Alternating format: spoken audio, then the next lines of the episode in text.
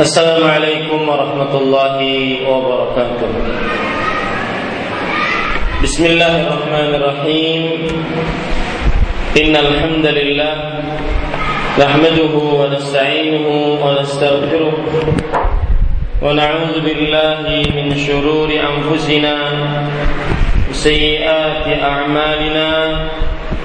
من يهده الله فلا مضل له ومن يضلل فلا هادي له وأشهد أن لا إله إلا الله وحده لا شريك له وأشهد أن محمدا عبده ورسوله يا أيها الذين آمنوا اتقوا الله حق تقاته ولا تموتن إلا وأنتم مسلمون يا أيها الناس اتقوا ربكم الذي خلقكم من نفس واحدة وخلق منها زوجها وبث منهما رجالا كثيرا ونساء واتقوا الله الذي تساءلون به والأرحام إن الله كان عليكم رقيبا يا أيها الذين آمنوا اتقوا الله وقولوا قولا سديدا يصلح لكم أعمالكم ويغفر لكم ذنوبكم ومن يطع الله ورسوله فقد فاز فوزا عظيما أما بعد فإن أصدق الحديث كتاب الله وأحسن الهدي هدي محمد صلى الله عليه وعلى آله وسلم وشر الأمور محدثاتها وكل محدثة بدعة وكل بدعة ضلالة وكل ضلالة في النار. الحمد لله kita bersyukur pada Subhanahu wa taala pada hari ini Selasa pagi menjelang siang kita kembali duduk bersama di Masjid Asy-Syarifah Salihah atau lebih tepatnya Masjid Jami' Asy-Syarifah Salihah di kota Martapura ini untuk mengkaji kembali fiqh sunnati lin nisa yang ditulis oleh Fadilatul Syekh Abu Malik Kamal bin Sayyid Salim hafizahullah taala. Salawat dan salam semoga selalu Allah berikan kepada Nabi kita Muhammad sallallahu alaihi wa ala alihi wasallam pada keluarga beliau, para sahabat, serta orang-orang yang mengikuti beliau sampai hari kiamat kelak. Dengan nama-nama Allah yang husna dan sifat-sifat yang ulia, saya berdoa, Allahumma inna nas'aluka ilman nafi'an wa rizqan tayyiban wa amalan mutaqabbala. Wahai Allah, sesungguhnya kami mohon kepada Engkau ilmu yang bermanfaat, rezeki yang baik dan amal yang diterima. Amin ya rabbal alamin. Ibu-ibu, saudari-saudari muslimah yang dimuliakan oleh Allah Subhanahu wa taala, ada yang memberi usul bahwa kita setiap bulannya mengambil materi tematik walau satu kali dan selainnya membaca kitab fiqh sunnatul nisa. Jika disetujui maka mohon panitia nanti memberitahukan kepada saya. Ibu-ibu, saudari-saudari muslimah yang dimuliakan oleh Allah Subhanahu wa taala Kita pada kesempatan kali ini masih di dalam kitab Taharah bab bersuci atau kitab bersuci dan bab bersuci dari najis. Dan pada pertemuan sebelumnya kita sudah sampai kepada nomor lima mensucikan kotoran di bagian alas sendal atau sepatu. Betul? Betul, Bu? Ya. Sekarang kita masuk kepada poin yang keenam. Penulis rahimahullahu ta'ala taala berkata, "Tathhirul ina'i idza walagha fihi al-kalbu."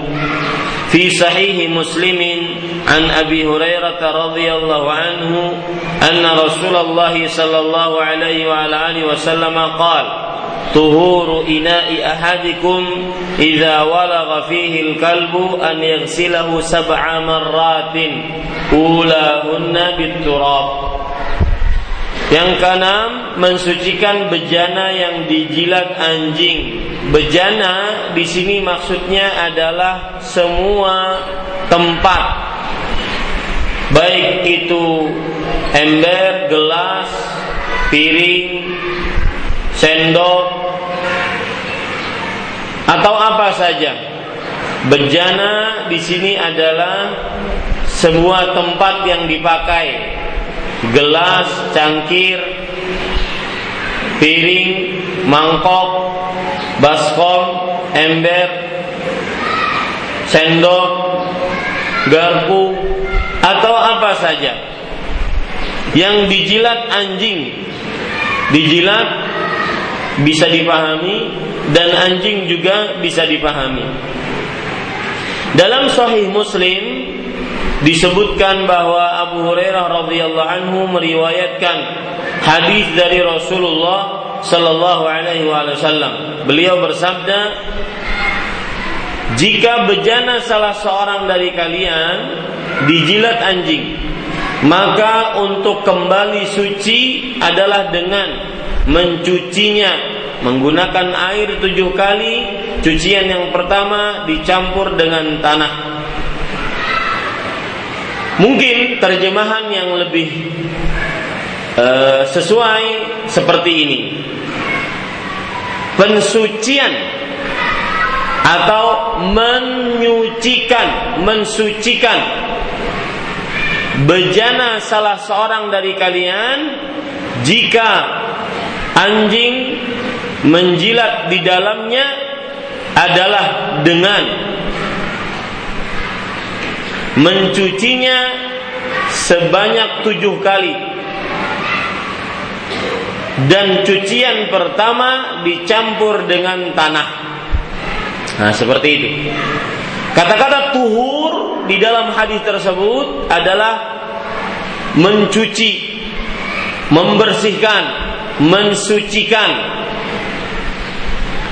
Kalau seandainya tohur pakai uh, ham uh, apa namanya pakai fathah maka itu maksudnya adalah alatnya airnya ataupun debunya batunya jadi kalau pakai tohur to di atasnya hamzah di atasnya fathah maka itu adalah alat untuk bersuci. Tapi kalau pakai tuhur, nah itu kan ibu bisa melihat tuhur pakai dhammah tuhur. Maka maksudnya adalah perbuatannya bersuci, perbuatan bersuci entah dengan berwudu, entah dengan mensucikan dengan air, entah mandi itu namanya tuhur. Itu bedanya Tohur dengan tuhur. Bisa dipahami bu? Kalau pakai tohur, pakai fathah, maka itu alatnya. Alat yang digunakan untuk bersuci. Seperti batu, air, kemudian benda-benda lain yang bisa digunakan untuk bersuci. Tapi kalau pakai tuhur, maka ini maksudnya apa bu? perbuatannya, perbuatan bersucinya. Nah, ibu-ibu saudari-saudari di sini jelas apabila ada bejana dijilat anjing maka kembali suci maka untuk kembali suci adalah dengan menyuci mencucinya menggunakan air sebanyak tujuh kali. Salah satu dari cucian tersebut yang tujuh kali tadi dengan tanah. Ibu-ibu, saudari-saudari muslimah, pelajaran yang uh, harus kita pelajari pada kesempatan kali ini adalah bahwa bekas liur hewan-hewan itu terdapat perincian. Bekas liur hewan-hewan terdapat perincian. Ada bekas liur hewan yang najis, ada bekas liur hewan yang suci.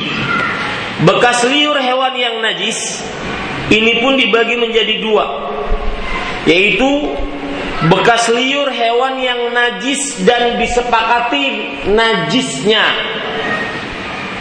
Bekas liur hewan yang najis dan disepakati najisnya. Seperti air liur anjing, air liur babi, dan semua yang keluar dari mulut anjing dan babi maka disepakati najisnya disepakati najisnya. Di sana ada bekas liur yang najis tapi diperselisihkan kenajisannya. Seperti bekas liur keledai, piaraan, dan juga hewan campuran antara keledai dengan kuda yang disebut dalam bahasa Arab baglun, bagel. Jangan kasih nama anak bagel. Itu campuran antara keledai dengan kuda. Mukanya gimana? Ya mukanya kayak gitu pokoknya. Ya, campuran antara keledai dengan kuda.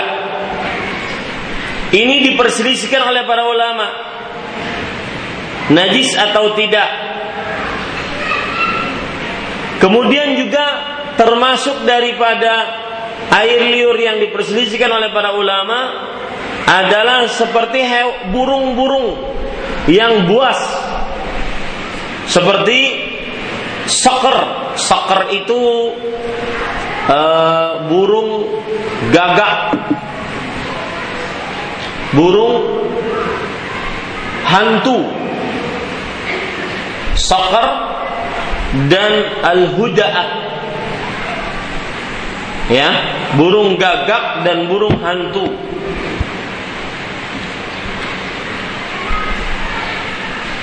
Nah, ini diperselisihkan oleh para ulama apakah dia najis atau tidak. Ini ibu saudari-saudari muslimah yang dimuliakan oleh Allah Subhanahu wa taala.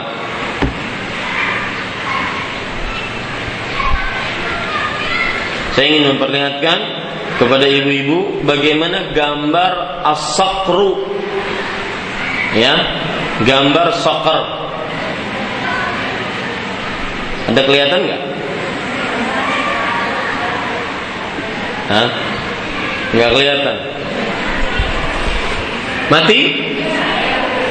Ayo protes. Ya, ini gambar soccer Gambar soccer itu kalau kita bukan burung gagak, burung raja wali. Ya, burung raja wali atau burung yang besar dia pemangsa, burung pemangsa yang besar. Elang, nah ya apa? Elang. Burung elang. Hah? Ini soccer ini. Raja wali ya. Nah itu ya soccer bisa diperlihatkan mas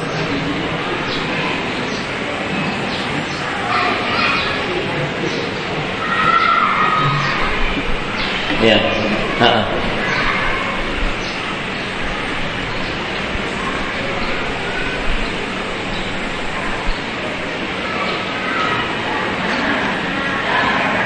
Ah. Biasanya Perempuan-perempuan selfie begini.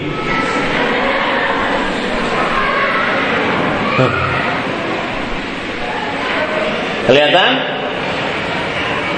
Hah? Nah, itu namanya soter ya.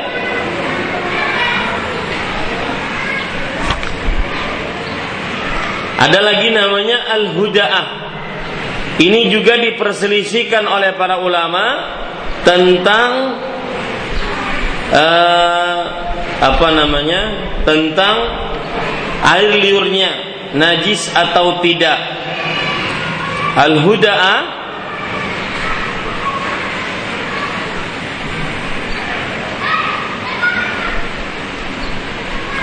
Seperti ini burungnya. Hampir-hampir sama dia lebar ya.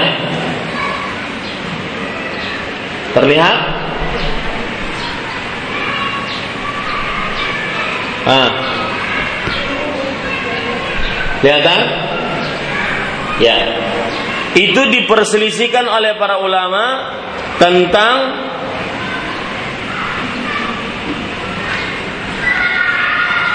Apakah dia najis atau tidak? Jadi seperti yang sudah kita bilang tadi, air liur e, binatang-binatang terjadi perbedaan pendapat di antara para ulama. Ada yang mereka sepakat akan kenajisannya dan ada yang mengatakan ada yang mereka tidak sepakat akan kenajisannya.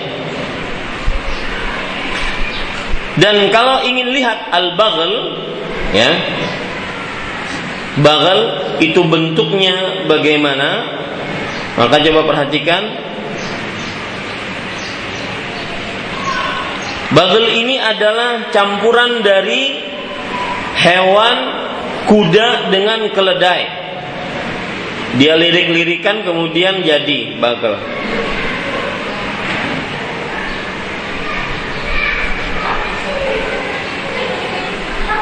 Ya.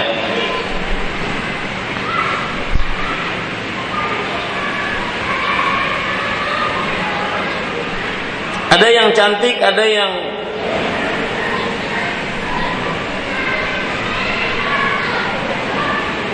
Ya, bisa?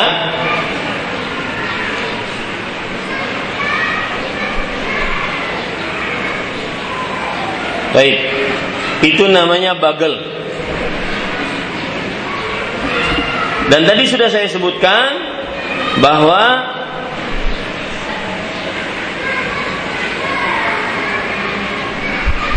Termasuk hal-hal hewan, ini tambahan ibu, termasuk hewan-hewan yang diperselisihkan oleh para ulama tentang kenajisannya adalah azibu. Azibu adalah serigala. Ya, azibu serigala.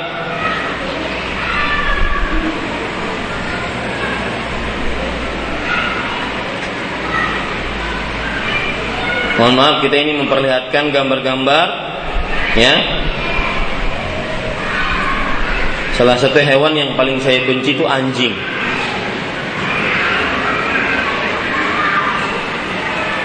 Ya, serigala.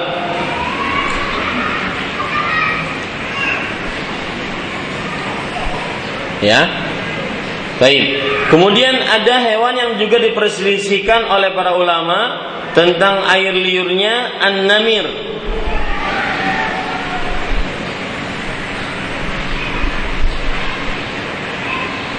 An-namir adalah apa ini? Uh, apakah dia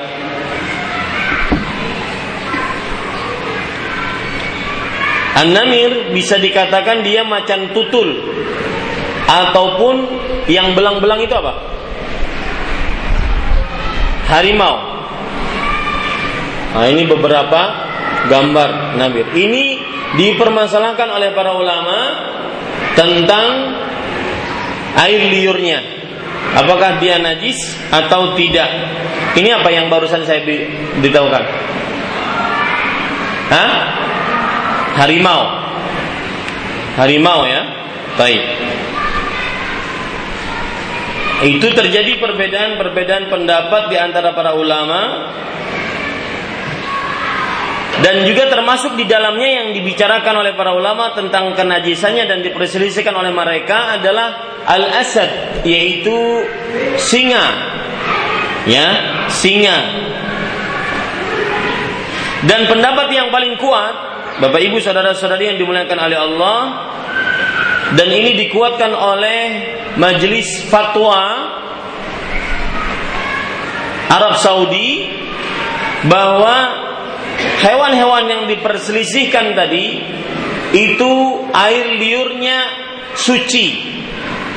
Seperti yang saya sebutkan tadi, uh, jenis himar yaitu keledai, keledai piaraan, kemudian dia dan juga bagel, campuran antara kuda dengan keledai piaraan, kemudian burung-burung buas seperti elang, seperti juga uh, raja wali, kemudian juga hewan-hewan buas seperti uh, azibu apa tadi azibu serigala kemudian harimau kemudian singa. Ini pendapat yang paling kuat dikuatkan oleh para ulama dan kebanyakan para ulama terutama ulama-ulama kontemporer seperti Komite Fatwa untuk pembahasan ilmiah dan fatwa Kerajaan Arab Saudi, kemudian juga Syekh Abdul uh, Muhammad Ibn Salih Al-Utsaimin rahimahullahu taala bahwasanya itu semua suci. Itu bagian yang pertama. Jadi bagian pertama ada dibagi menjadi dua. Ada yang najisnya disepakati, ada yang najisnya di diperselisihkan. Bagian yang kedua suci, air liur yang suci. Bagian yang kedua suci, air liur yang suci. Yang pertama yaitu air liur hewan yang dimakan dagingnya. Ini suci dengan kesepakatan para ulama. Air liur yang dimakan dagingnya ini suci dengan kesepakatan para ulama. Dan uh, kecuali hewan tersebut memakan makanan yang cuma makanannya najis. Memakan makanan yang cuma makanannya itu najis. Seperti misalkan hewan jadi jenis jalalah. Ibu-ibu harus diketahui bahwa ada hewan namanya dalam bahasa Arab dalam bahasa hadis itu jalalah. Jalalah, jalalah itu hewan apa saja yang makanannya cuma kotoran, itu namanya jalalah. Ya. Jalalah, jangan kasih nama anak jalalah. Itu namanya hewan makanannya cuma kotoran. Seperti lele makanannya cuma kotoran manusia. Nah, ini namanya jalalah. Bukan berarti semua lele seperti itu, enggak. Tapi he, lele yang dikembangbiakan makanannya cuma kotoran manusia. Ayam, unggas ya, dari unggas ayam misalkan makanannya cuma kotoran manusia. Nah, ini namanya hewan jalalah. Nah, hewan ini kan di halal dia dimakan. Aturan air liurnya suci. Akan tetapi karena dia makanannya cuma kotoran, najis, maka dia menjadi najis. Maka dia menjadi apa? Najis. Ini para ikhwan yang dirahmati oleh Allah. Jadi jenis pertama yaitu dari air liur yang suci adalah hewan yang dimakan dagingnya. Ini air liurnya suci. Seperti sapi, kambing, onta, ya air liurnya suci itu. Ya. Kemudian ibu-ibu sadari-sadari muslimah yang dimuliakan oleh Allah, jenis yang kedua yaitu hewan yang sering berseliweran di tengah-tengah manusia. Hewan apa itu, Bu? Kucing. Maka air liurnya suci ini. Ya, air liurnya suci. Nabi Muhammad sallallahu alaihi wasallam pernah ditanya tentang air liur kucing. Beliau mengatakan, "Innama hiya minat tawafina alaikum." Sesungguhnya dia adalah binatang yang sering bersiliweran di antara kalian. Maka ini berarti suci. Ya, susah dan ini termasuk rahmat Allah Subhanahu wa taala dalam syariatnya. Susah kita untuk uh, jauh dari kucing. Coba bayangkan kalau kucing itu najis. Wah, susah. Ya, padahal dia ada di mana-mana. Nah ini ibu saudari-saudari muslimah yang dimuliakan oleh Allah Subhanahu wa taala. Baik. Uh,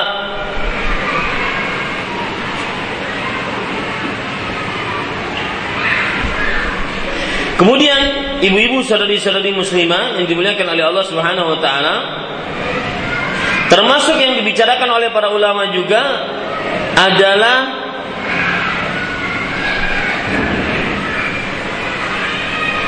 hewan-hewan yang tidak mempunyai darah. Apakah dia air liurnya suci atau tidak? Seperti misalkan e, nyamuk, lalat, Ya, kadang-kadang lalat kan nemplok di hidung, kadang-kadang lalat nemplok di uh, tangan, di bagian-bagian tubuh. Dia kan mengeluarkan air liurnya itu. Maka bagaimana ini Bapak Ibu saudara-saudari yang dimuliakan oleh Allah Subhanahu wa taala? Maka apabila ada hewan yang tidak mempunyai darah yang mengalir dalam tubuhnya seperti bau, nyamuk, lubab, lalat, maka ini suci. Ini adalah suci air liurnya. Ini ibu-ibu saudari-saudari yang dimuliakan oleh Allah Subhanahu wa taala. Baik. Kemudian ikan-ikanan. Apakah dia suci atau tidak? Maka jawabannya hewan air liur dari ikan maka itu suci ya tidak najis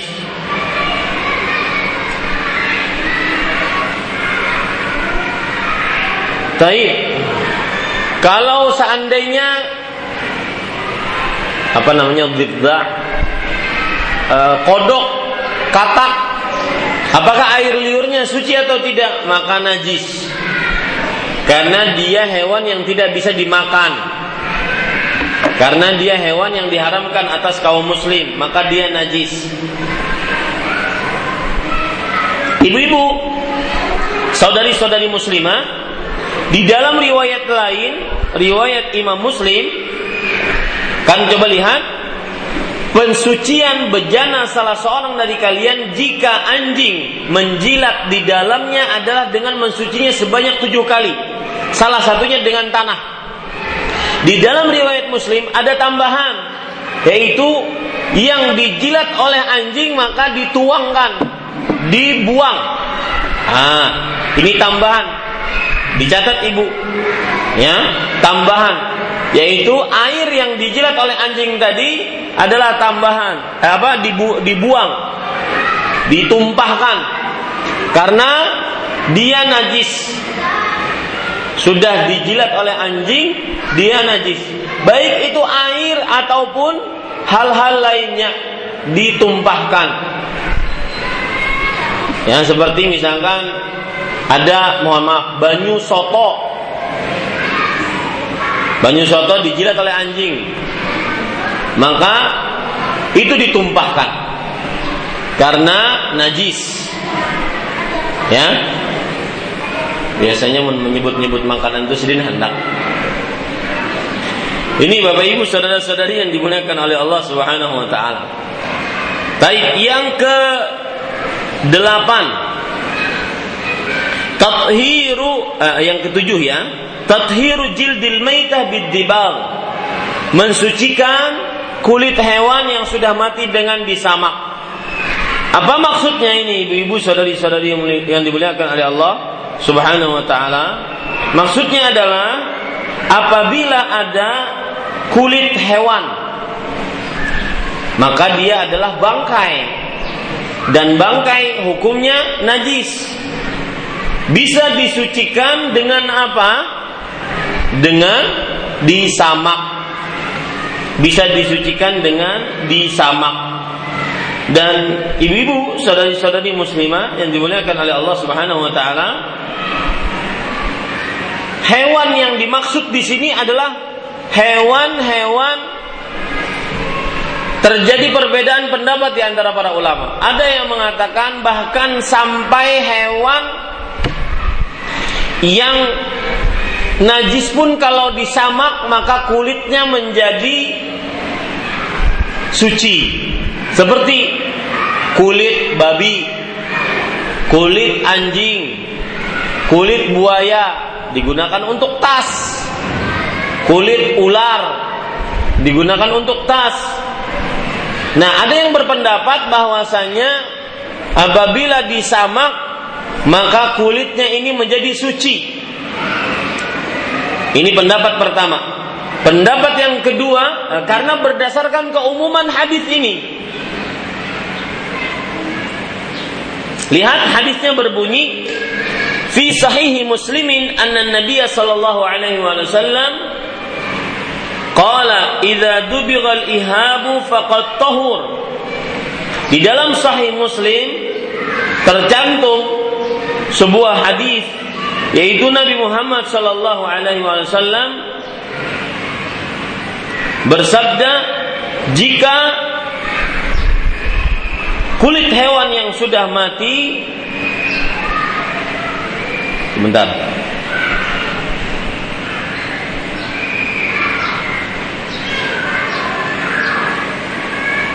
Jika kulit hewan yang sudah mati sudah disamak maka kulit tersebut telah suci. Maka kulit tersebut telah suci. Ini terjadi perbedaan pendapat di antara para ulama. Ada yang mengatakan bahwa kulit yang hewannya itu najis maka tetap najis meskipun disamak seribu kali. Ada yang mengatakan tidak, ya tidak najis. Dan bapak ibu saudara-saudari yang dimuliakan oleh Allah Subhanahu Wa Taala, wallahu alam pendapat yang hati-hati lebih utama tidak memakai kulit hewan-hewan yang najis meskipun sudah disamak. Dan maksud dari hadis Rasul sallallahu alaihi wasallam, "Idza dubighal ihabu faqad tahur", maka maksudnya adalah hewan-hewan yang kulitnya tidak najis. Seperti sapi, kambing, onta dan hewan-hewan lainnya yang kulitnya tidak najis. Atau hewannya tidak najis. Ini ibu-ibu, sadari-sadari muslimah. Jadi terjadi perbedaan pendapat. Maksud saya menyebutkan perbedaan pendapat tersebut, nanti ibu tidak bingung kalau ada yang berpendapat seperti ini. Yaitu menghalalkan kulit babi kalau disamak. Menghalalkan kulit buaya kalau disamak. Maka itu ada salah satu pendapat dari para ulama. Asalkan disamak karena hadisnya umum. Kemudian yang ke sembilan, ibu-ibu, saudari muslimah yang dimuliakan oleh Allah Subhanahu wa taala.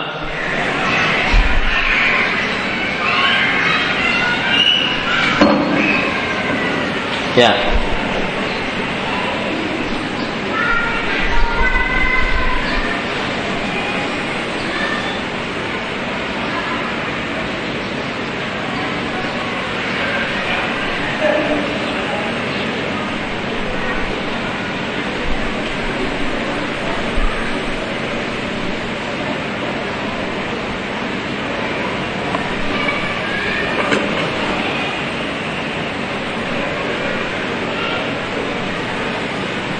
Saya ingin bahas lebih dalam uh, hukum memakai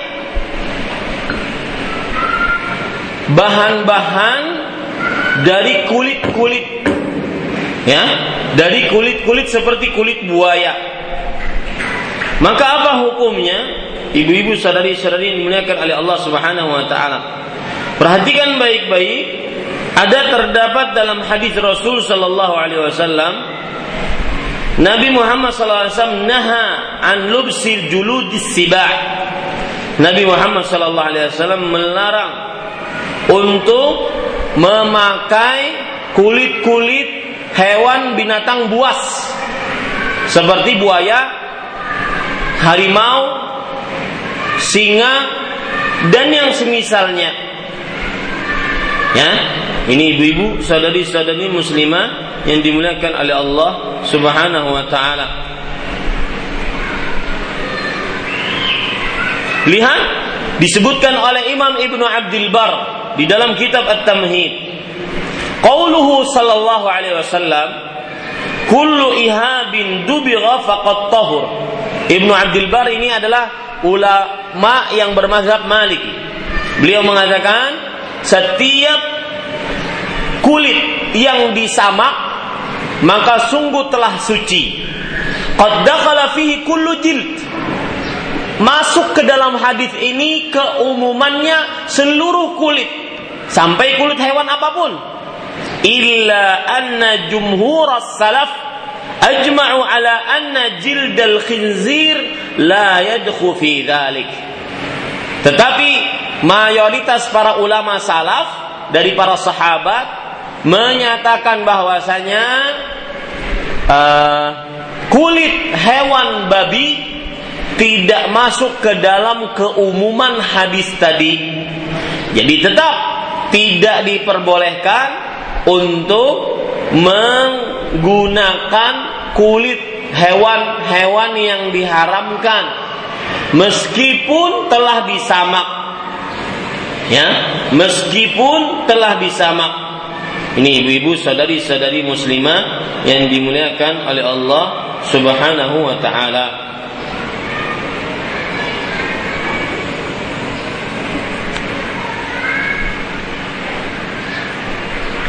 Lihat pernyataan Syekh bin Bas rahimahullah ketika ditanya tentang memakai sendal berasal dari kulit singa, kulit harimau, ya, dan juga kulit-kulit binatang buas lainnya. Beliau mengatakan tarku ahwatu wa aula.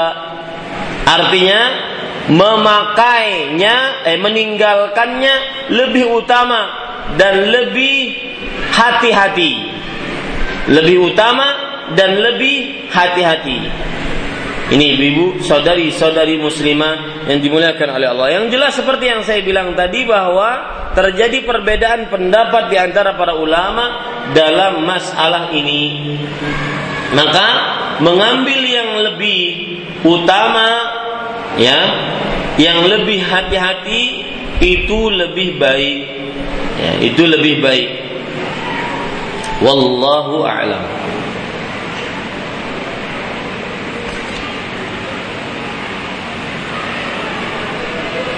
Lihat, saya bacakan fatwa dari Syekh Saleh Al-Munajjid Hafizahullah. Fatwanya agak lengkap, mudah-mudahan ibu bisa mengambil faedah darinya. Hal lubsu jildil hayyah jaiz? Apakah memakai kulit ular itu boleh? Beliau mengatakan awalan yang pertama al hayawanat ala nau'ain. Hewan-hewan itu ada dua macam. Hayawanatun ma'kulatul lahmi wa hayawanatun ghairu ma'kulatil lahmi. Hewan yang dimakan he dagingnya dan hewan yang tidak dimakan dagingnya. Hewan yang dimakan dagingnya idza dzubihat adzabha syar'iyyah kana jilduha tahirun bil ittifaq wa illam yudbag lihat hewan yang dimakan dagingnya jika disembelih dengan sembelihan yang sah secara syar'i maka kulitnya suci meskipun tidak disamak nah ini yang pertama Bu. Kulitnya suci meskipun tidak disamak amal hayawanat al makulatul lahmi fahiya ghairu ma'kulatil lahmi fahiya ala nau'ain. Aidan najisatun fi halil haya wa tahirah artinya adapun hewan yang tidak dimakan dagingnya maka dia dua macam. Yang pertama najis tatkala hidupnya dan suci tatkala hidupnya najis dan ada yang suci. Amma najisatul ain seperti najis yang memang zatnya itu najis wahyal khinzir yaitu khinzir babi ini najis dengan kesepakatan para ulama. Ya? Wal dan juga anjing. Menurut madhab syafi'i dan hambali. Sesungguhnya dengan menyembelih ya hewan anjing tadi atau hewan babi tadi tidak menjadikan kulitnya suci, tidak menjadikan kulitnya suci. Ini najis yang hewannya memang najis. Adapun hewannya yang tidak najis tetapi dia tidak dimakan dagingnya, maka terjadi perbedaan pendapat di antara para ulama. Madhab Syafi'i dan Hambali mengatakan bahwasanya tidak suci ya hewan yang tidak dimakan dagingnya meskipun dia disembelih tidak suci ya seperti misalkan Nabi Muhammad sallallahu alaihi wasallam naha an iftirashi juludis sibah Nabi Muhammad SAW melarang untuk Eh, kulit-kulit hewan buas dijadikan sebagai permadani, sebagai alas. Ini haram. Dilarang oleh Rasul sallallahu alaihi wasallam. Walaupun disembelih, harimau disembelih. Hmm, siapa yang berani nyembelih harimau? Ya, harimau disembelih, tetap kulitnya karena dia tidak bisa dimakan dagingnya, maka tetap kulitnya tidak najis, tidak bisa dipakai. Ini Bapak Ibu Saudara, itu mazhab Syafi'i dan Hambali. Adapun mazhab Hanafi dan Maliki bahwa kalau seandainya kulitnya tersebut disamak maka jadi suci. Kalau seandainya kulitnya disamak maka jadi suci. Jadi ada hewan kulit harimau, singa dan semisalnya. Maka disamak, disamak itu artinya dikeringkan sekering-keringnya, Bu, sehingga baunya hilang. Itu arti disamak. Mereka berdalil di babul adim zakatuhu. Artinya mensamak kulit itu adalah mensucikannya. Wallahu alam. Ibu-ibu sadari-sadari yang dimuliakan oleh Allah, bahwa kata beliau bahwa uh, kulit hewan yang tidak dimakan dagingnya tidak suci disamak atau tidak disamak disamak atau tidak disamak ini ibu-ibu saudari-saudari dimuliakan oleh Allah Subhanahu wa taala maka kalau ingin kita ringkas ibu-ibu perhatikan ringkasannya. Yang pertama kulit yang suci. Ya yaitu disamak atau tidak disamak hewan yang dimakan dagingnya dan disembelih secara syar'i maka dia suci. Ini yang suci. Disamak atau tidak disamak hewan yang dimakan dagingnya disembelih dengan cara yang syah syar'i maka ini suci. Seperti kambing disembelih dengan syar'i maka kulitnya suci. Tidak perlu disamak. Ini yang pertama. Yang kedua hewan yang najis. Disamak atau tidak disamak. Yaitu disembeli atau tidak disembeli tetap najis seperti hewan apa bu Hah? Babi tetap najis. Mau disembeli tidak disembeli, disamak tidak disamak najis. Yang ketiga,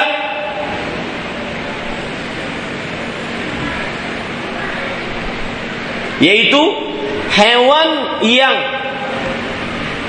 sebelum disamak najis kulitnya dan sesudah disamak suci ini adalah hewan-hewan yang tidak dimakan dagingnya dan disembelih. Ya, harimau disembelih. Tidak dimakan dagingnya tapi disembelih. Nah, kalau tidak disamak najis. Kalau disamak maka suci. Nah, ini ibu-ibu, saudari-saudari muslimah yang dimuliakan oleh Allah Subhanahu wa taala. Tetapi sekali lagi untuk sikap hati-hati lebih baik dia jauhi kulit-kulit tersebut ya. Dan uh, saya lihat beberapa muslimah suka sekali memakai motif-motif singa begitu. Ya. Singa jilbab lebar tapi motifnya singa. Maka kenapa saya tidak paham juga?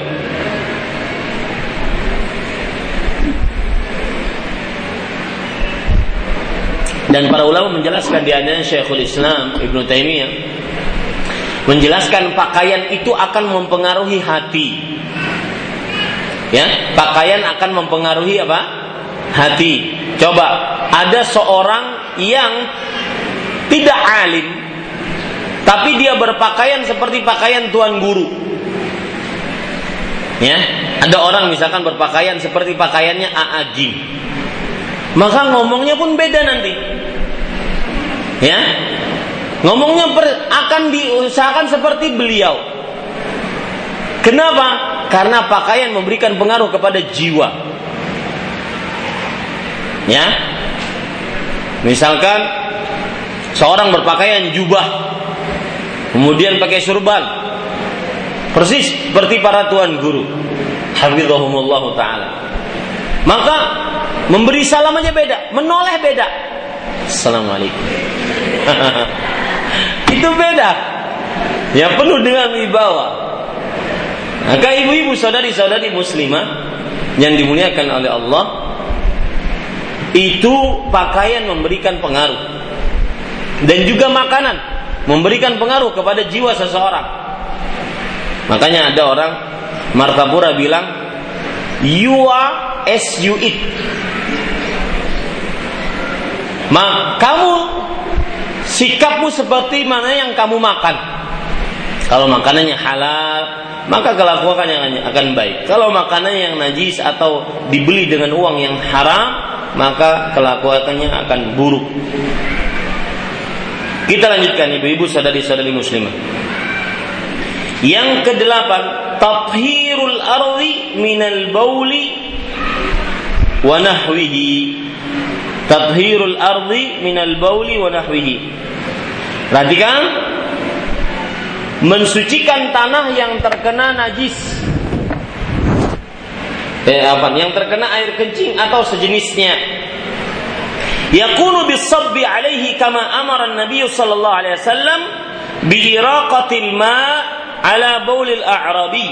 Wa innama amara nabi sallallahu alaihi wasallam bidzalika isti'jalan lin nadhafah wa illa falau tarikat hatta jaffat wa dhahaba atharun najasati tahurat nah lihat ini. Ini terjihan penguatan pendapat dari penulis kita Lihat Mensucikan Nyak, nyak kembali kepada air kencing atau yang sejenisnya dengan cara menyiramkan air ke permukaan tanah tersebut sebagaimana yang diperintahkan oleh Nabi Muhammad sallallahu alaihi wa ala alihi wasallam. Apa itu? Ketika seorang badui kencing di masjid, jadi ceritanya ada dalam hadis riwayat Bukhari bahwa ada seorang badui. Badui adalah orang Arab dari kampung, pedalaman desa, datang ke Masjid Nabawi, mungkin kebelet beliau, ah capek-capek nyari tempat kencing di masjid. Ya, Nah ini akhirnya apa yang terjadi? Para sahabat keadaan yadribu hampir mau memukuli orang Arab Badui tersebut. Maka Nabi Muhammad SAW mengatakan, Da'hu, biarkan dia. Kata-kata biarkan dia ini termasuk daripada wahyu yang sangat luar biasa. Kenapa? Karena kalau tidak dibiarkan, satu, air kencingnya akan keciprat ke sana kemari. Yang kedua, air kencingnya akan menajiskan tubuhnya. Yang ketiga, air kencingnya akan tertahan, akhirnya membahayakan orang yang kencing tersebut. Dan Islam sangat menjaga kesehatan jasmani dan juga rohani bagi seorang muslim. Ya, makanya dilarang oleh Rasul Wasallam para sahabat waktu itu untuk menghardiknya. Dan ini pelajaran menarik juga bagi kita, ibu-ibu saudari-saudari muslimah. Dan ini diingatkan oleh Syekh Ibrahim ibn Amir Ar-Ruhaili waktu kita daurah di Terawas, eh di Solo, di Pondok Pesantren Imam Bukhari. Beliau mengatakan bahwa salah satu hal yang memicu kita keras dalam berdakwah adalah kita menganggap bahwa orang lain sudah mengetahui dan tidak bodoh dengan apa yang kita ketahui. Nah, ini dia. Misalkan sekarang ini pengajian di Masjid Jami' Syarifah Salihah. Ada ibu-ibu datang pakai jilbab ya, sedada. Kemudian pakai baju kaos ketat. Kemudian pakai celana ketat. Ikut duduk di pengajian. Maka sikap agar kita tidak keras terhadap ibu tersebut adalah kita harus menanamkan di dalam diri kita bahwa orang ini mungkin tidak tahu pakaian muslimah yang sebenarnya bagaimana ya muncul sikap keras sikap saklek di dalam berdakwah adalah tatkala kita mengira orang yang ada di hadapan kita mengetahui seperti yang kita ketahui. Nah, ini keliru besar. Makanya kalau seandainya, eh, terutama para laki-laki, kalau seandainya ketemu dengan orang lain, sebelum mengulurkan tangan dan mengucapkan salam, lihat dulu. Yang dilihat apa? Nih dagunya. Jenggotan enggak? Kalau sudah ada tumbuh-tumbuh sedikit, mulai senyum merekah. Lihat ke bawah. Ya. Isbal enggak? Kalau seandainya angkat, maka mulai senyumnya tambah lebar. Baru ulurkan tangan, baru salam. Ini salah. Ya. Gimana orang mau menerima dakwah kalau seandainya dicemberuti? Tadi pagi saya sebutkan di Masjid Imam Syafi'i yang mendengar kajian tadi pagi mungkin dan pengumuman bagi ibu-ibu kalau seandainya radio masih merilai, saya tidak tahu juga, mungkin masih merilai. Kita di Masjid Imam Syafi'i agak cepat, setengah enam sudah mulai. Ya, setengah enam kajian sudah mulai membaca kitab tafsir Sa'di. Taib, yang jelas saya sebutkan pada kajian tadi pagi, menjaga perasaan orang lain itu amalan yang sangat utama di sisi Allah bagi seorang muslim. Wah oh, jangan-jangan dia sedih dengan perkataan saya. Jangan-jangan dia uh, apa namanya tersinggung dengan perkataan saya. Ah, semoga dia senang dengan kelakuan saya. Ah, seperti itu. Itu menjaga perasaan. Saya pernah ceritakan juga waktu itu Syekh Abdul Razak bin Abdul Muhsin Al-Abbad yang sering datang ke Indonesia dan uh, ceramah di Radio Roja, kemudian di Istiqlal. Beliau waktu kedatangan terakhir, beliau kedatangannya lama, hampir dua minggu. Disebabkan karena beliau ingin berobat. Nah, tetapi pada saat yang bersamaan panitia juga mengajak untuk bisa mengisi kajian di Istiqlal. Maka beliau mengatakan kemudian, wah ini berarti niatnya sudah masuk-masuk satu dengan yang lainnya. Kalau begitu, saya tidak akan menerima pembayaran tiket apa pun dari panitia karena ini keperluan saya datang ke Indonesia untuk berobat, bukan untuk keperluan lain.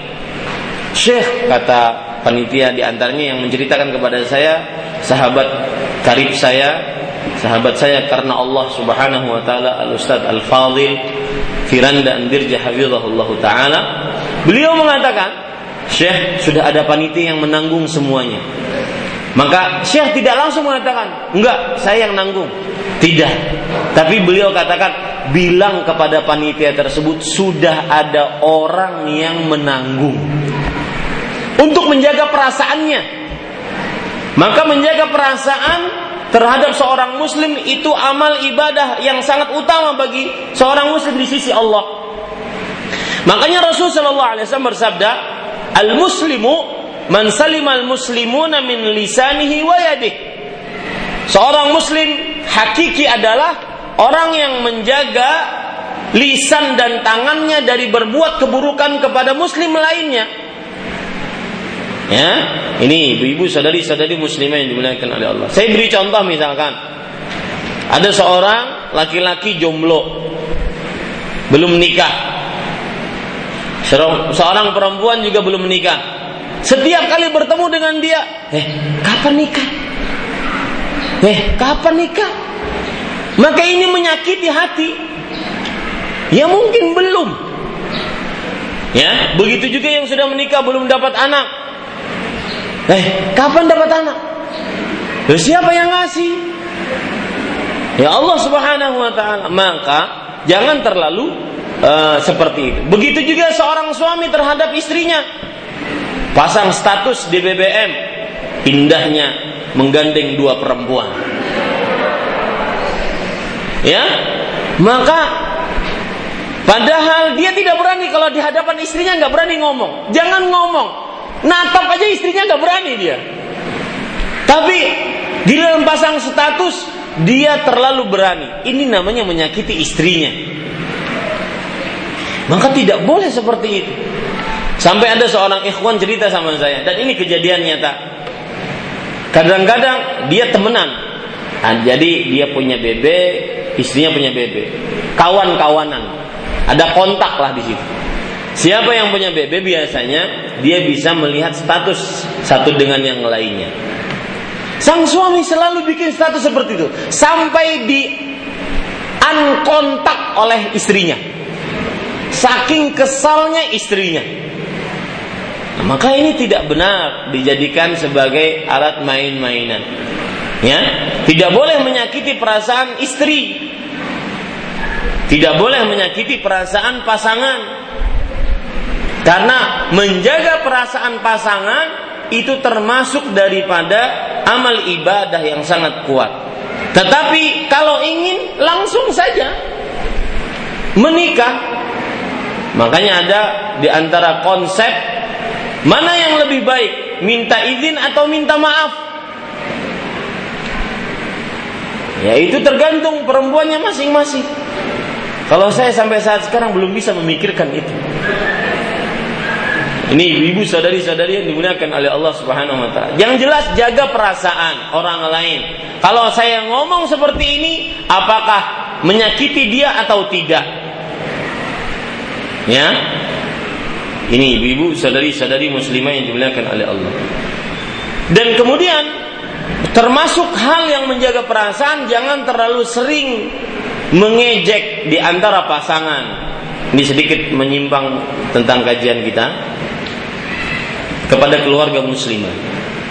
Walaupun dalam keadaan bercanda. Ya. Misalkan seorang istri melihat kepada suaminya. Masya Allah. Dia itu membawa buah apel ke mana-mana. Maksudnya perutnya one fuck gitu. Bukan sikpak, one fuck gitu. Ya. Maka jangan sampai menjadi uh, ledekan. Sang suami nanti meledek istrinya juga. Masya Allah, ini kudanil dari mana? Ya tidak boleh meskipun dalam keadaan bercanda. Maka sekali lagi ibu-ibu saudari-saudari muslimah, lihat Rasul Shallallahu alaihi wasallam kepada orang Badui tersebut. Beliau menjaga perasaannya. Biarkan dia. Tidak dimarahi. Padahal melakukan kesalahan fatal, mengencingi masjid. Nah, di sini juga terdapat pelajaran Ibu. Perhatikan baik-baik. Terutama penting untuk dalam perkara berhubungan sosial. Kalau ada permasalahan antara seseorang dengan orang lain, lihat penyakitnya apa, masalahnya apa. Ya, obati masalah itu, insya Allah selesai. Bukan malah diumbar-umbar ke sana kemari, cerita sana, cerita sini, tapi dengan sahibul kisah, dengan peran utamanya dia tidak ngomong. Nah, ini bahaya. Ya ini ibu-ibu sadari, seorang istri kesal dengan suaminya. Maka perhatikan, masalahnya apa? Maka dia ajak istri, suaminya ngobrol. Kamu saya tidak suka dengan sikap kamu seperti ini. Baru setelah itu dia obati. Ya. Ini ibu-ibu, saudari-saudari muslimah yang dimuliakan oleh Allah. Itu salah satu hal yang menjaga perasaan dan amal salih yang sangat luar biasa. Rasulullah SAW bersabda, ketika beliau ditanya, amalan apa yang paling dicintai oleh Allah? Beliau menyebutkan sururun yudkhiluhu ala qalbi muslim. Kebahagiaan yang kamu masukkan ke dalam hati seorang muslim. Maka pintar-pintar kita menjaga perasaan orang lain di hadapan kita. Baik. Nah itu cerita tentang orang Arabi Badui datang dan kencing di masjid. Cerita ini banyak faidahnya ibu. Setelah Nabi Muhammad SAW e, melihat orang itu kencing, kemudian beliau mengatakan, ambilkan satu air, e, satu ember air, kemudian disiramkanlah. Nah itu cara mensucikan najis kencing tersebut. Lanjutan dari hadis tadi, maka Nabi Muhammad SAW memanggil si orang Badui ini, radhiyallahu anhu. Kemudian beliau mengatakan, Inna hadhil masajida lam tubna lihada. Sesungguhnya masjid-masjid ini tidak dibangun untuk kencing, untuk buang air kecil, buang air besar, bukan. Tetapi dibangun untuk sholat, zikir, doa kepada Allah Subhanahu wa taala.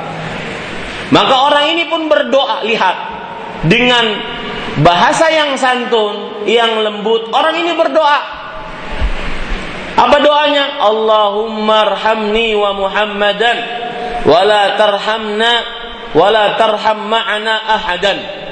Ya Allah, rahmati aku dan Muhammad saja. Ini semua yang tadi marah-marah nggak usah dirahmati. Nah, lihat, ini sikap lembut timbul dengan doa seperti itu Rasul pun langsung mengingkarinya. Jadi kalau salah tetap diingkari bukan berarti menjaga perasaan kalau salah tidak diingkari tidak Nabi Muhammad SAW mengatakan ya la tuhajjir wasi'an Artinya jangan engkau batasi yang luas. Rahmat Allah itu luas bukan hanya untuk dua orang. Lihat, meskipun kita santun, lembut, jaga perasaan dengan orang lain, tapi kalau salah tetap diberitahu Nah, ini ibu-ibu, sadari-sadari muslimah yang dimuliakan oleh Allah Subhanahu wa taala.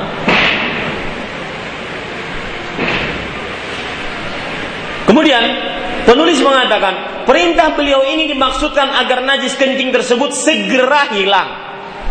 Jika sekiranya kencing tersebut dibiarkan kering dan tidak lagi berbekas, maka hal itu pun tidak mengapa. Artinya tanah tersebut kembali suci. Maksudnya, kalau ada kencing di sebuah tempat, lalu dia kering dengan matahari, tidak ada bekasnya, tidak ada baunya, hilang sama sekali, maka pada saat itu berarti dia suci dan ini bermanfaat untuk tilam. Tilam dikamihi anak. Nah, gimana cara mensucikannya? Apakah disiram dengan air? Hancur tilangnya. Maka dijemur. Ya, dijemur sampai hilang baunya. Bekasnya. Oh, bekasnya masih ada saat pulaunya banyak. Maka yang penting dia hilang baunya dan basahnya hilang. Berarti sudah apa? Sudah suci. Nah ini ini terjihan pendapat penguatan pendapat dari siapa? Dari Syekh Abu Malik Kamal Sayyid Salim hafizahullah taala. Ini ibu sadari sadari muslimah yang dimuliakan oleh Allah. Saya ingin pertemuan ini selesai kita. Kita lanjutkan. Lanjutkan atau pertanyaan Bu? Selesaikan, selesaikan dulu ya Bu ya. Ya, 9 sampai 10. Uh, yang ke 9 Sebelum itu ibu-ibu sadari-sadari muslimah membersihkan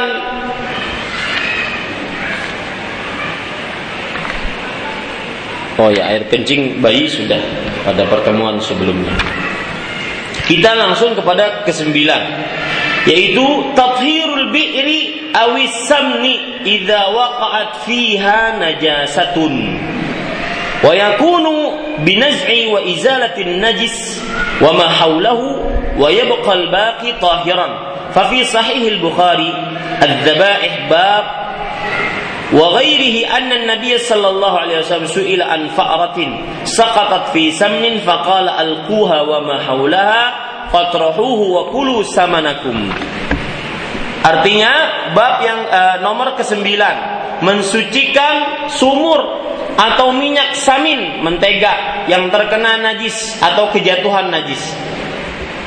Sumur kemasukan tikus bak mandi kemasukan tikus, minyak, kemasukan tikus mati di dalamnya. Maka bagaimana ini mensucikannya?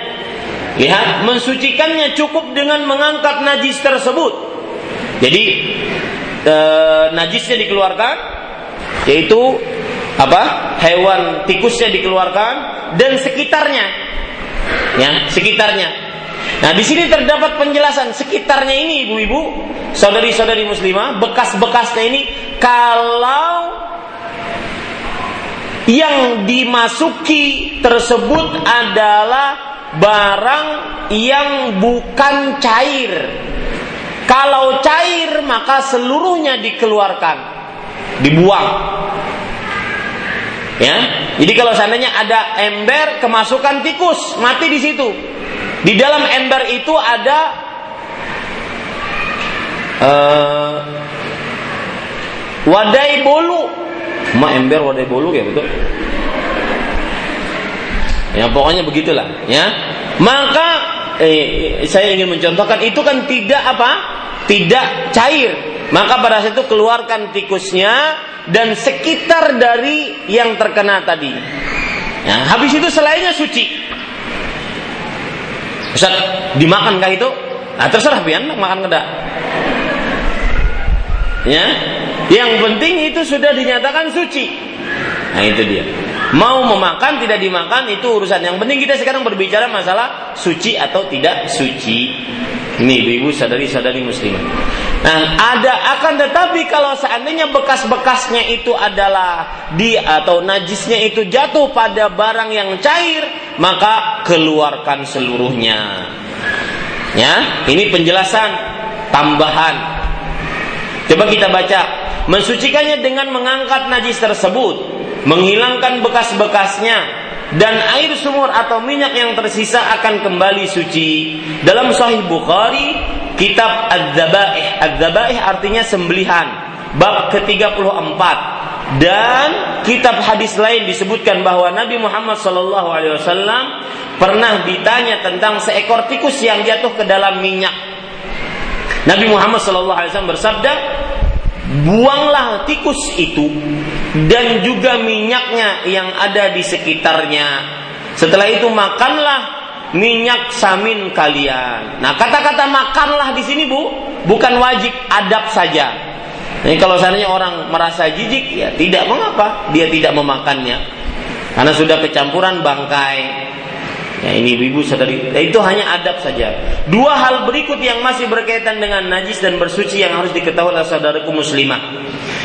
Dua hal lanjutannya yaitu nomor 10 dan 11. Idza stahalat صفات ainin najis bihaitsu batala anhu al-ismu al-mahkum وصار bin najasa wa sara يحكم عليه tahiran fa innahu yuhkamu alaihi bit taharati kama idza tahawwala al-gha'it ila turab. Jika sifat bentuk najis telah berubah seperti kotoran sapi najis eh, najis nggak bu? Kotoran sapi najis nggak? Tidak kenapa karena daging sapi bisa dimakan dimakan dagingnya dan kita sudah sebutkan hewan yang bisa dimakan dagingnya, pendapat yang lebih kuat kotorannya tidak najis. Pokoknya ada kotoran yang najis. Lalu dirubah menjadi pupuk. Boleh nggak? Atau nak suci nggak? Bukan boleh nggak dimakan, bukan. Suci tidak. Artinya kalau kita pegang, kita harus basuh atau tidak? Nah ini yang dibicarakan. Maka ibu-ibu sadari-sadari muslimah, jika sifat bentuk najis telah berubah, maka tidak lagi disebut najis dan hukumnya menjadi suci seperti kotoran yang telah berubah menjadi tanah. Uh, apa bahasa ilmu pengetahuan alamnya itu? Kotoran berubah menjadi tanah apa? Hah? Kompos. Ya, kompos. Maka ini berarti suci. Ya, kotoran berubah menjadi tanah. Bahkan kotoran manusia berubah menjadi tanah. Maka ini suci. Kalau dia sudah diolah dan tidak berubah menjadi eh, tidak dinamai lagi dengan kotoran. Itu suci. Ya ibu-ibu sadari-sadari muslimah yang menggunakan Allah. Yang kedua, yang ke-11.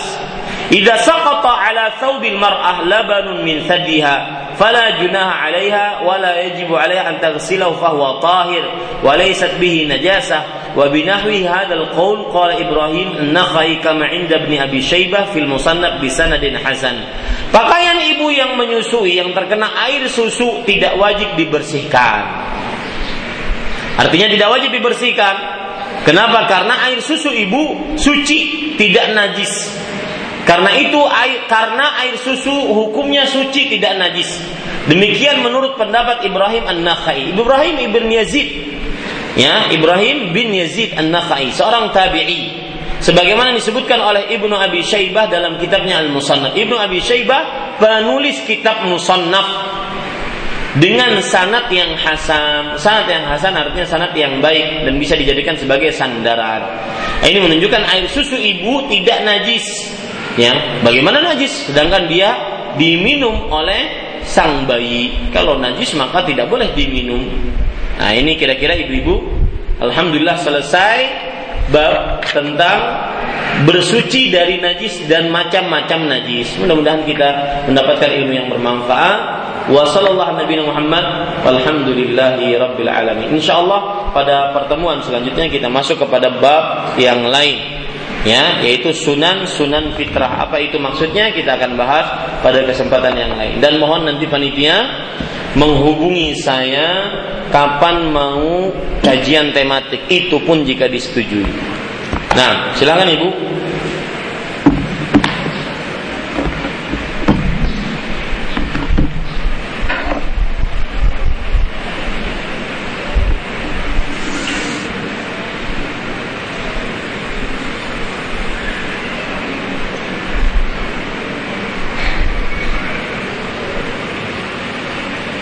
Ya, pertanyaan pertama, Assalamualaikum Waalaikumsalam warahmatullahi wabarakatuh. Saya mau bertanya, apa hukumnya keputihan? Bagaimana kalau keputihan itu keluar pada saat sholat? Apakah batal sholatnya? Mungkin pertanyaannya lebih diperjelas, apakah keputihan membatalkan wudhu atau tidak? Ya, maka jawabannya, wallahu alam, di sini terjadi perbedaan pendapat di antara para ulama. Para ulama mengatakan bahwa al khariju minas sabilain sesuatu yang keluar dari dua lubang, mohon maaf, e, baik itu kemaluan laki-laki ataupun kemaluan perempuan, baik itu kubul atau dubur, maka itu membatalkan wudhu. Nah, wallahu alam termasuk di dalamnya adalah keputihan. Membatalkan wudhu karena dia termasuk al kharij minas sabilai. Termasuk dari hal yang keluar dari dua lubang kubul atau dubur. Kalau seandainya keluar tatkala sholat maka berdasarkan ini berarti apa hukum sholatnya? Batal. Ya batal hukum sholatnya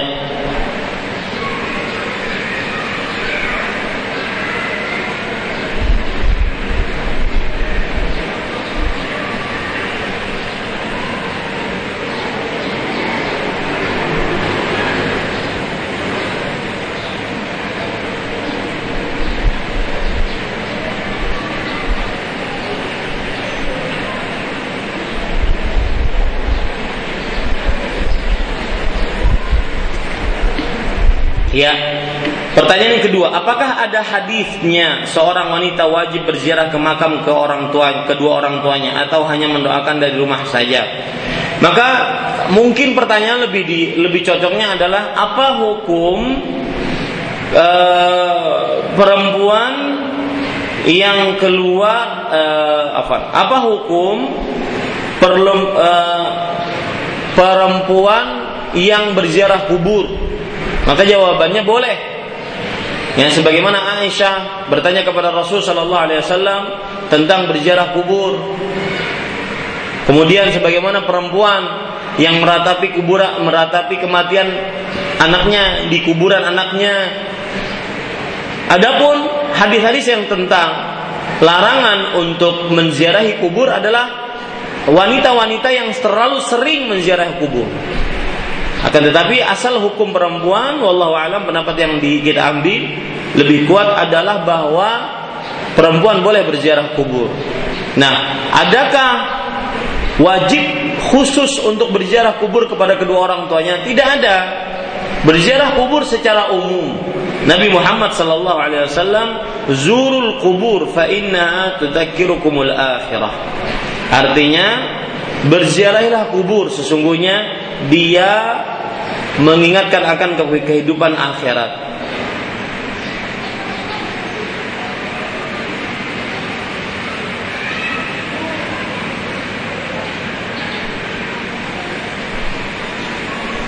Baik, seperti yang saya sebutkan tadi Ibu, untuk keputihan ya bahwa dia membatalkan wudhu, tapi cairannya itu tidak najis. Dia membatalkan wudhu, tapi cairannya tidak najis. Artinya kalau ada yang keluar itu, kemudian terkena celana dalamnya, dia berwudhu, ya berwudhu. Dan tidak perlu membasuh kemaluannya, tetapi tidak najis. Batal wudhunya tapi tidak najis. Karena dia keluar sebagaimana yang saya sebutkan tadi keluar dari dua lubang. Wallahu alam saya punya anak remaja, dia tidak menurut sama orang tua. Penyebabnya apa? Apakah doa atau amal khusus untuk anak saya supaya lebih menurut? Maka jawabannya ibu banyak-banyak berdoa kepada Allah dengan doa-doa yang diajarkan oleh Allah uh, yang disebutkan oleh Allah dalam Al-Qur'an seperti surat uh, Al-Furqan ayat 74 Hab lana min azwajina wa dhurriyyatina qurrata a'yun waj'alna muttaqina imama atau seperti surat As-Saffat Allah Subhanahu wa taala berfirman Rabbi habli min ladunka dzurriyyatan thayyibah. Atau doa yang lain Rabbi habli minas salihin. Wahai Allah berikanlah aku anak-anak yang saleh. Dalam doa yang lain wahai Allah berikanlah aku dari sisimu keturunan yang baik. Ini semua doa-doa yang bisa dipakai uh, oleh orang tua untuk mendapatkan keturunan dan uh, surat As-Saffat tadi ayat 100 ya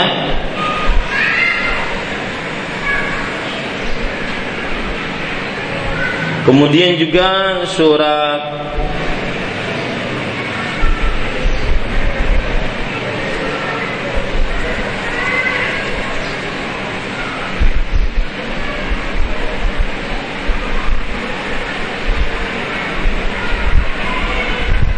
Ali Imran ayat 38 Nah itu dibaca itu Yang kedua Contohkan yang baik. Contohkan yang baik. Agar kita Bisa menjadi suri tauladan Bagi anak remaja kita.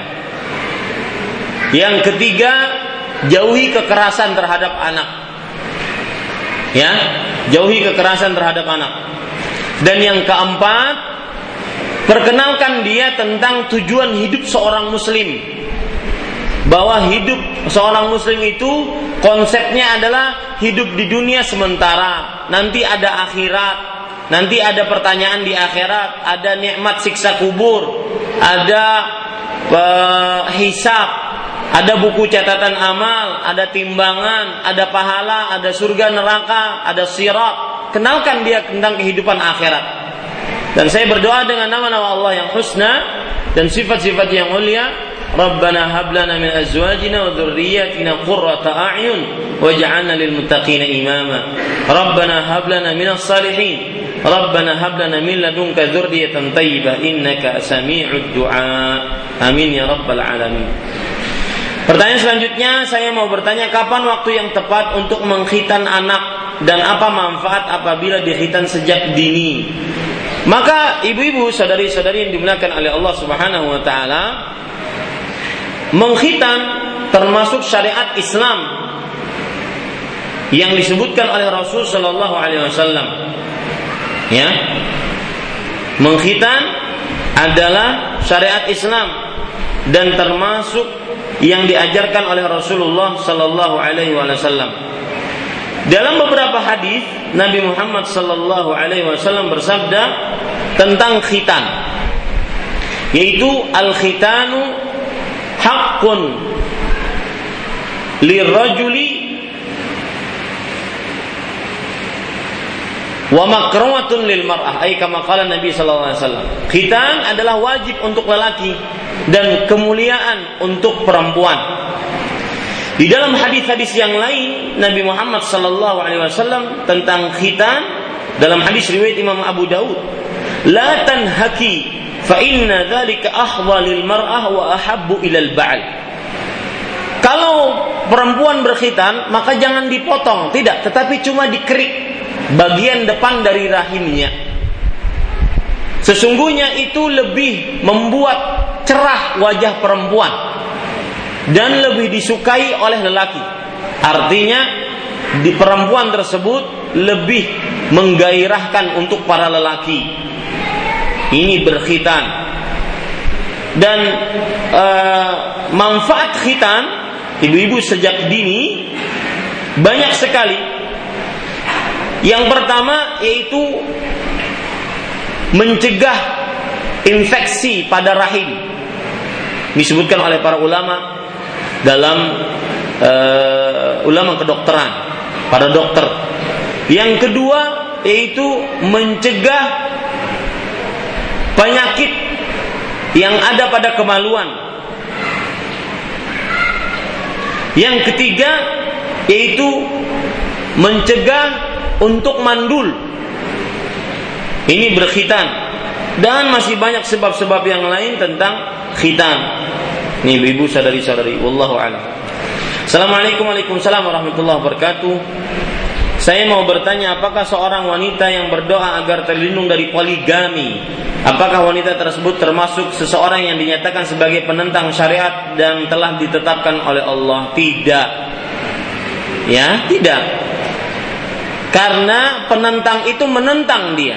Sedangkan dia ber, berdoa kepada ya Allah mudah-mudahan suami saya senantiasa hanya menikah dengan saya tidak menikah dengan yang lain. Maka ini mungkin dia tidak sanggup untuk diracun. Ya menurut sebagian orang. Padahal saya tidak setuju dengan itu. Karena poligami bukan racun. Poligami itu syariat Allah subhanahu wa ta'ala itu dia.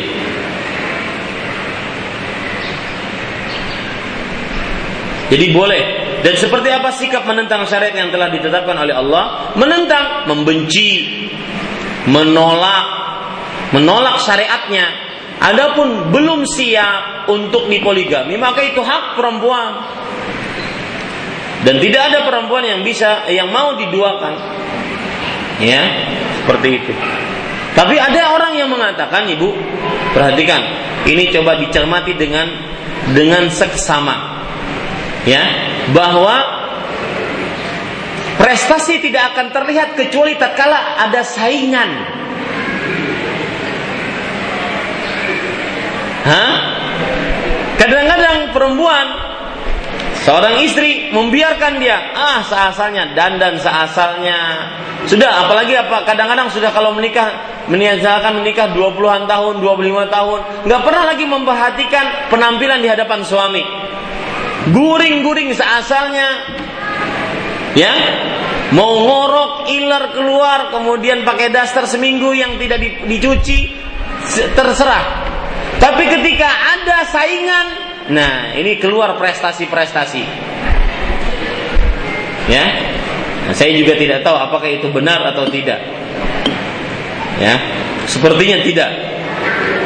Benar atau tidak, Bu?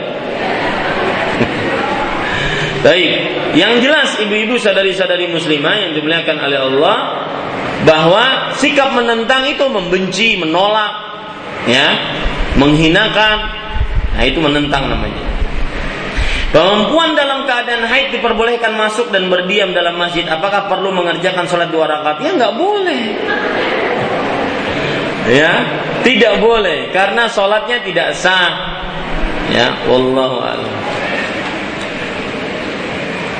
Coba pertanyaan-pertanyaan seperti ini tidak usah ditanyakan. Kopi luwak berasal dari kotoran luwak musang. Kemudian kotoran ini diolah menjadi bahan minuman. Pertanyaan, apakah kopi tersebut termasuk najis? Ini di antara para ulama kontemporer terjadi perbedaan pendapat yang begitu panjang. Ya, wallahu a'lam.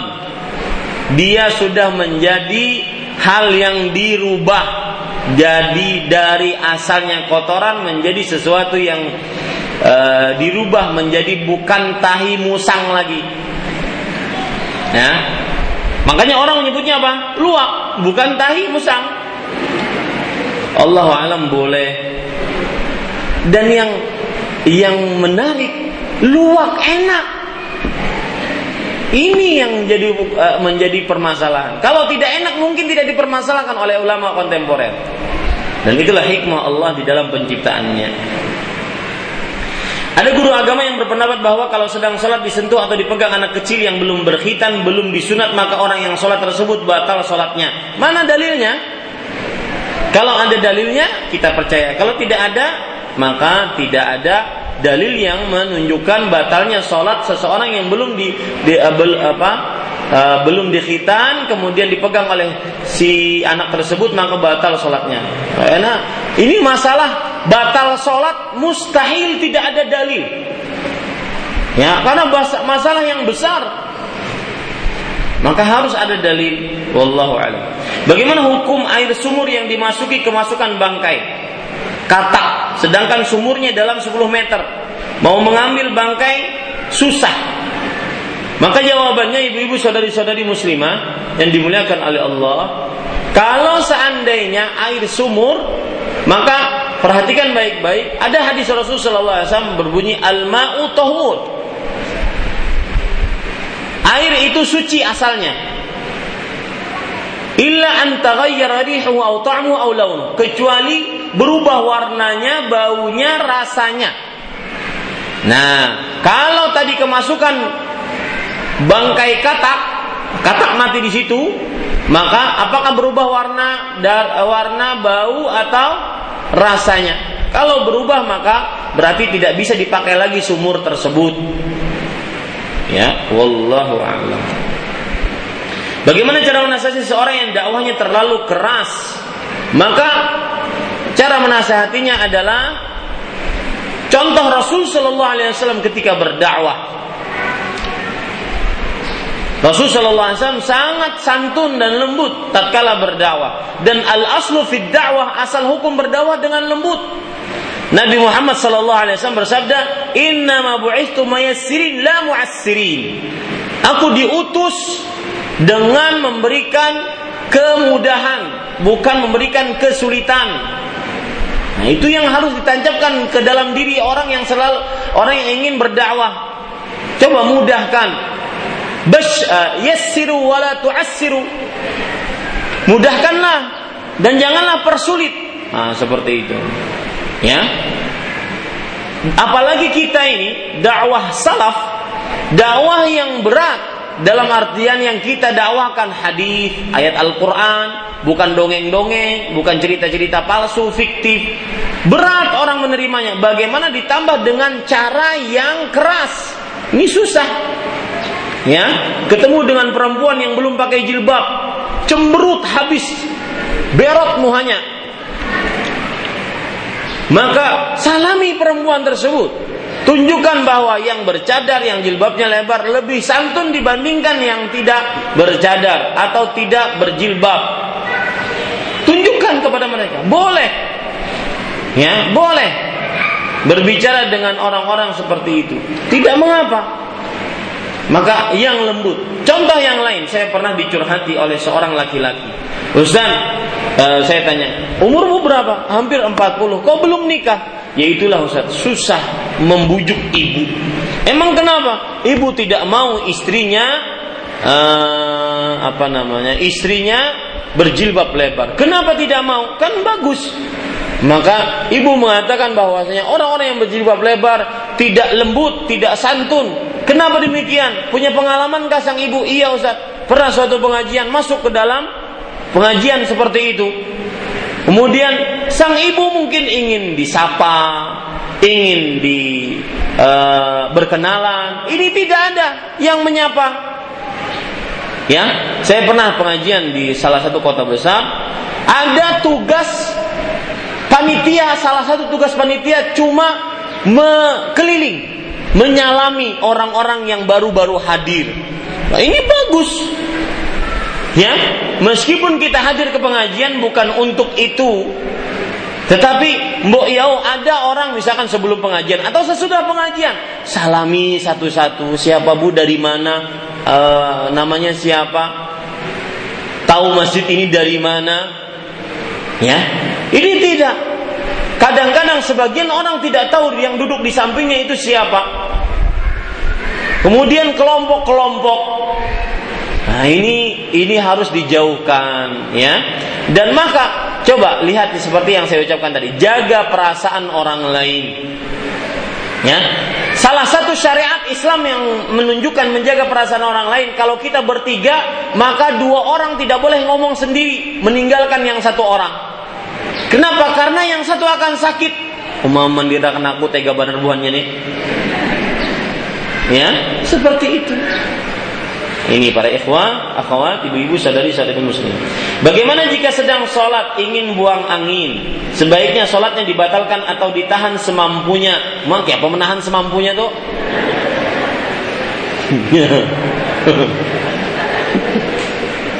Oke, pemenahan semampunya. Ya, maka batalkan itu. Kenapa? Karena Rasulullah SAW bersabda, La salata liman eh, bihadrati ta'am wala huwa yudafi'uhu al-akhbathan. Tidak sempurna salat seseorang yang dihidangkan makanan dan menahan dua kotoran, kencing atau buang air besar. Termasuk buang air besar adalah buang angin. Maka jangan ditahan, ditahan bahaya nanti. Maka susah kalau ditahan. Susah untuk khusyuk. Ya, Imamnya lawas pulang. Ya susah. Padahal kita sholat untuk hadir hati, maka dibatalkan. Nah ini kenapa saya perpanjang masalah ini? Padahal jawabannya mudah. Karena di sana ada yang ingin saya tuju. Ada penyakit ahli ibadah was-was namanya. Ya, dia merasa kalau saya batalkan, aduh sayang jamaahnya nih, maka tidak batalkan karena memang takdir Allah seperti itu ya sudah. Batalkan habis itu berwudu, kemudian masuk jamaah, terlambat sempurnakan. Itu takdir Allah. Islam itu mudah tidak dipersulit. Sama seperti orang mau setiap Senin Senin Kamis Senin Kamis puasa. 13, 14, 15 puasa. Pas hari itu sakit, jangan dipaksakan, haram dipaksakan, berdosa dipaksakan. Ya, Terutama sakitnya yang sakit dia kalau berpuasa tambah parah. Kalau cuma sakit panu ya dia. Atau sakit jerawat. Ya tidak tetap berpuasa. Nah itu hati-hati penyakit ahli ibadah adalah was-was atau terlalu berlebihan. Atau terlalu ya terlalu berlebihan. Itu garis bawah itu baik-baik. Penyakit ahli ibadah was-was dan sikap terlalu berlebihan. Assalamualaikum Waalaikumsalam warahmatullahi wabarakatuh. Bagaimana cara menasihati suami yang enggan membaca Al-Quran Geman main, main game dan HP Maka jawabannya yang seperti ini. Pertama doa. Yang kedua Kita pun jangan main HP main game Sebagai seorang istri yang ingin menasehati, yang ketiga nasihati dengan santun. Ya, bahwasanya ini, ini memang penyakit ibu, penyakit. Harus ada waktu untuk meluangkan baca Al-Quran. Ya, dan kembali diingat-ingat keutamaan baca Quran dibandingkan main handphone dan main game. Ya. Dan tidak akan selesai. Tidak akan pernah selesai. Selama ada kehidupan di dunia ini, maka tidak akan pernah selesai pembicaraan manusia. Saya ada dimasukkan oleh kawan-kawan para ustadz dimasukin ke sebuah grup. Itu siang malam tidak pernah berhenti Subhanallah, ini orang nggak tidur atau gimana? Ya, tidak ada waktu sama istri, tidak ada waktu sama keluarga. Kemarin uh, Sabtu saya safar keluar kota, singgah di rumah makan. Kawan saya mengatakan, tuh lihat Ustaz, di samping meja makan kita ada keluarga, keluarga harmonis, suami, istri, seorang anak. Masing-masing megang handphone. Ih, subhanallah. Ya, mana quality time-nya? Ya, ini ibu-ibu saudari-saudari muslimah yang dimuliakan oleh Allah Subhanahu wa taala. Maka ini bisa dikatakan nantinya zalim, kepala keluarga zalim, orang tua zalim kepada anak-anaknya. Dan ini musibah memang salah satu musibah dari gadget. Meskipun di samping kebaikan yang begitu banyak. Musibahnya adalah menghabiskan membuat anak tidak santun kepada orang tua tidak mendengar perkataan orang tua membuat orang tua tidak perhatian kepada sang anak. Di zaman sekarang anak memanggil ibunya sering berkali-kali. Ma ma umi umi itu sepuluh kali mungkin baru. Ya baru di respon. Itu pun karena statusnya tidak ada yang nge-like. Ya, bulak balik kok nggak ada orang, nggak ada orang. Ini para ikhwan. Yang lebih parah lagi adalah semua perbuatan dia dia jadikan status. Lagi makan, lagi mandi. Ente bilang seratus kali kita nggak akan gubris. Ya, mau ngapain? Memberitahu orang, subhanallah. Apalagi yang lebih parah adalah memberitahu ibadah indahnya malam ini setelah sholat dua rakaat. Oh subhanallah. Ini bapak ibu, ibu-ibu saudari-saudari muslimah yang dimuliakan oleh Allah. Kemudian ada orang yang kayaknya arif, kayaknya menulis misalkan memang surat Al-Baqarah kalau diperhatikan di dalamnya terdapat kisah-kisah luar biasa Hatam surat Al-Baqarah tanggal 24 Oktober 2015. Gombal. Subhanallah, hashtag begitu. Allahu Akbar. Ya, ini ibu-ibu saudari-saudari yang dimuliakan oleh Allah. Kasur yang terkena pipis anak lalu dijemur dan kering ketika dituri kena keringat bagaimana? Kalau masih membekas ada bau hancingnya maka najis ya atau ketika anggota badan kita basah lalu terkena bekas pipis tadi apakah tetap najis tadi kalau memang e, dia masih berbekas maka najis. Kalau tidak artinya kering tidak membekas meskipun kita basah maka tidak najis. Wallahu alam. Diketemukan kotoran cecak kering di lemari pakaian. Apakah bajunya najis? Maka kalau sudah kering wallahu alam lebih baik dicuci. Ya, karena bagaimanapun itu sudah terkena najis. Misalnya kita mau bepergian ke Tanjung habis zuhur, ayo. Kita mengejakan zuhur di rumah. Bolehkah kita jamak takdim asar dan zuhur? Boleh. Ya, jamak boleh. Kosornya nggak boleh. Kosor harus di dalam perjalanan. Wallahu a'lam. Apakah hukum ber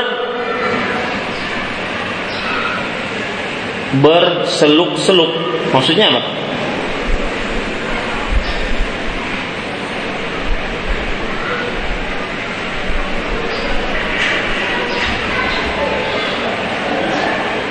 Oh, berselfie-selfian. Apakah hukum berselfie-selfian di dalam masjid bagi wanita? Karena sering saya lihat di dalam masjid berfoto-fotoan dengan pakaian panjang jilbabnya dan menggunakan baju gamis-gamis. Baju panjang yaitu gamis. Maaf karena saya baru ikut kajian. Maka jawabannya tidak boleh. Ya, nanti foto begini. Apa maksudnya? Subhanallah. Apa maksudnya? Coba. Jadi gini, saya minum karena saya haus. Yang tadi foto begini, itu motivasinya apa? Coba ibu, saya ingin tahu motivasinya apa. Orang membuat sesuatu, berkata sesuatu ada motivasi. Ya, kalau motivasinya ingin memperlihatkan, maka rajih nafsak. Ya, coba introspeksi diri. Orang berjilbab lebar, dipoto dari belakang, kemudian pegang semuanya begini. Apa maksudnya? What is the meaning?